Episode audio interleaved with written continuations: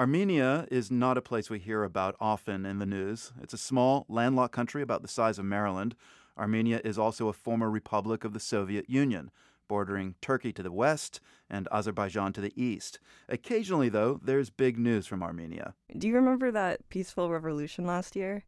The world's Lucy Martirosyan. Hey, Lucy. Hey, Marco. So, yeah, I mean, amidst all the upheavals in the world, it was memorable for the activists dancing and playing music in the streets, and kind of surprising that that led to the president stepping down. Right? Yeah, it was it was all about people power, and people were hoping for this new Armenia, the LGBTQ community too, but it didn't really work out for them. I knew that there was homophobia in Armenia, but I didn't know the extent to which it existed. Who's that?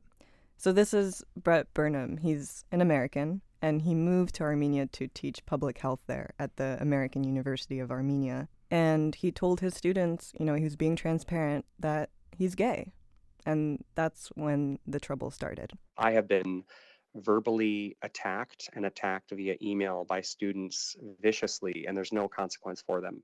And then, maybe less than half a year in, the university told him to never come back. They didn't renew his contract, and he doesn't know why.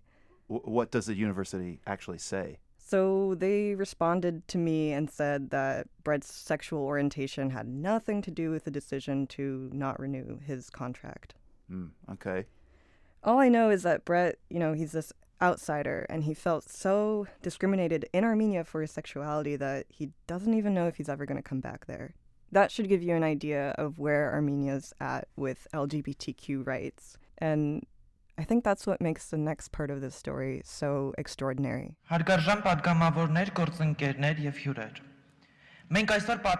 Okay, so this is at Armenia's National Assembly from a month ago, and it was this parliamentary hearing on human rights. And who's speaking here?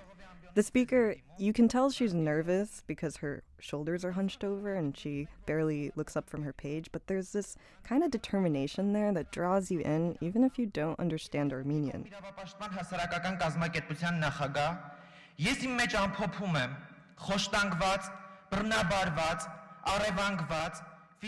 Her speech made LGBTQ history in Armenia. She's the first trans woman to ever speak at Armenia's parliament and her name is Lilit Martirosyan. Martirosyan, isn't that your? Yeah, same last name. Right. Um, no, we're not related. So anyway, Lilit spoke for three minutes about trans rights, and then this happened.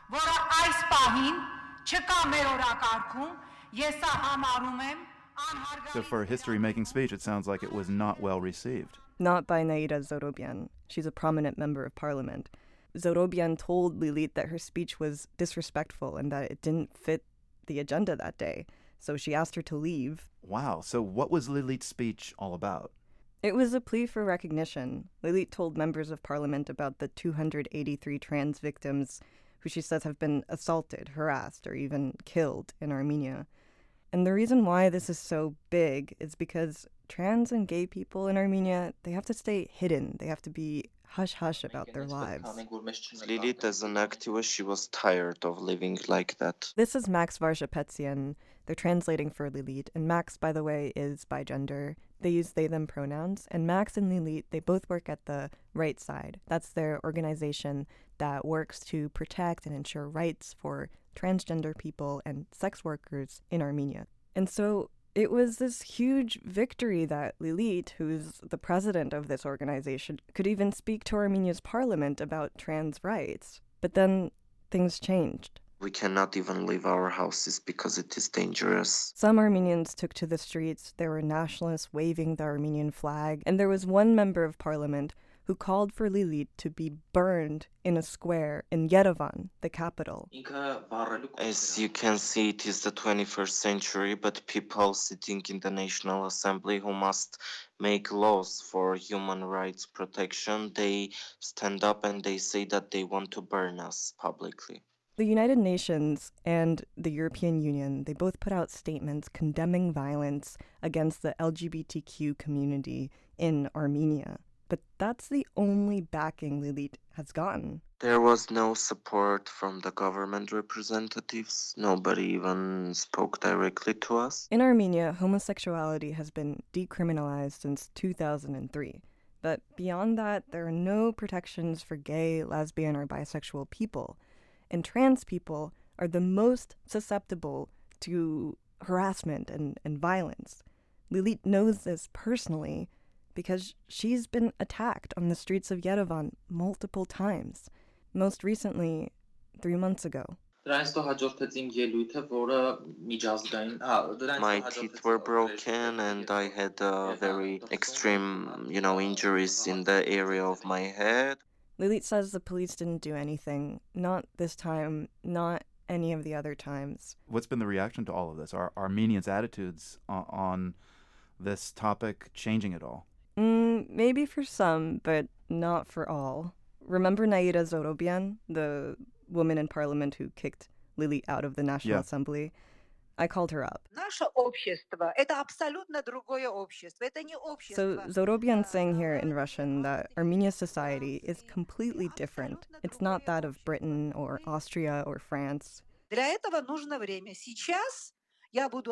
And she's saying here that we're not ready to have this conversation in Armenia. Absolutely not ready, and, and that they need time. Has anything changed for Lilit?